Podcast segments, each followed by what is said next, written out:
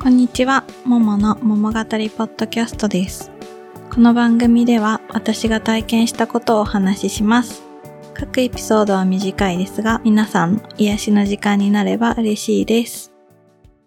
ちっちゃい頃からオムライスとハンバーグがめちゃめちゃ好きで、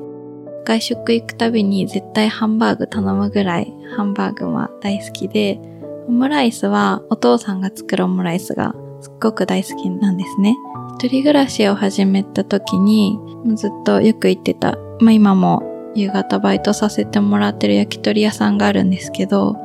まあ、一人暮らしの時、ほんとお金がなさすぎて、しょっちゅうそこでお皿洗いする代わりにご飯食べさせてもらってて。で、仕事にも慣れてきて、ただなかなか洋服の販売してたんですけど、売り上げが上がらなくて、しかも休みも少なくて、もう毎日クタクタだったんですね。で、誕生日の日に、まあ、一人暮らしだし、別に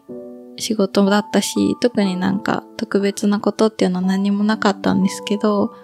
夜になってそのお店の人がよかったらご飯食べにおいでって言ってくれたんですね。で、まあ誕生日だけど、夜多分10時半ぐらいまで仕事してて、その後焼き鳥屋さんに行ったんですね。そしたら外から見たらもう電気真っ暗なんですよ。あれ？みんな帰っちゃったかなと思って。だけどご飯食べにおいでよって言ってくれたしなと思って、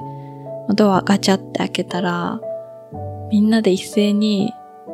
お誕生日おめでとうって言ってくれて、で、ケーキが出てきて、ろうそくが立ててあって、もうめちゃくちゃ嬉しくて、みんなが集まっておめでとうって言ってくれて、もうそれだけでもすごい嬉しかったのに、めちゃくちゃ特大なハンバーグが出てきたんですよ。で、それがハート型になってて、もうすごい嬉しくて、ハンバーグ大好きだし、そんなに大きいハンバーグ今まで見たこともなかったので、でしかも私のために遅い時間までみんなで残って待っててくれて、そういう人のぬくもりに触れることができて、私は一人暮らしだったけど、本当に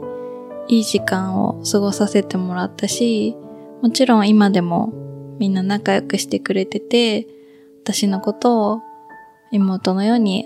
接してくれたりとか、自分の子供のように思ってくれる人たちに囲まれていて、もう本当に幸せだなって思いました。この特大ハンバーグの写真は今でもずっと大事に持ってます。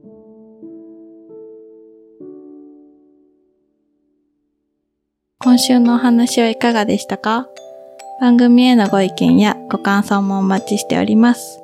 詳しくは概要欄をご覧ください。では次回もお楽しみに。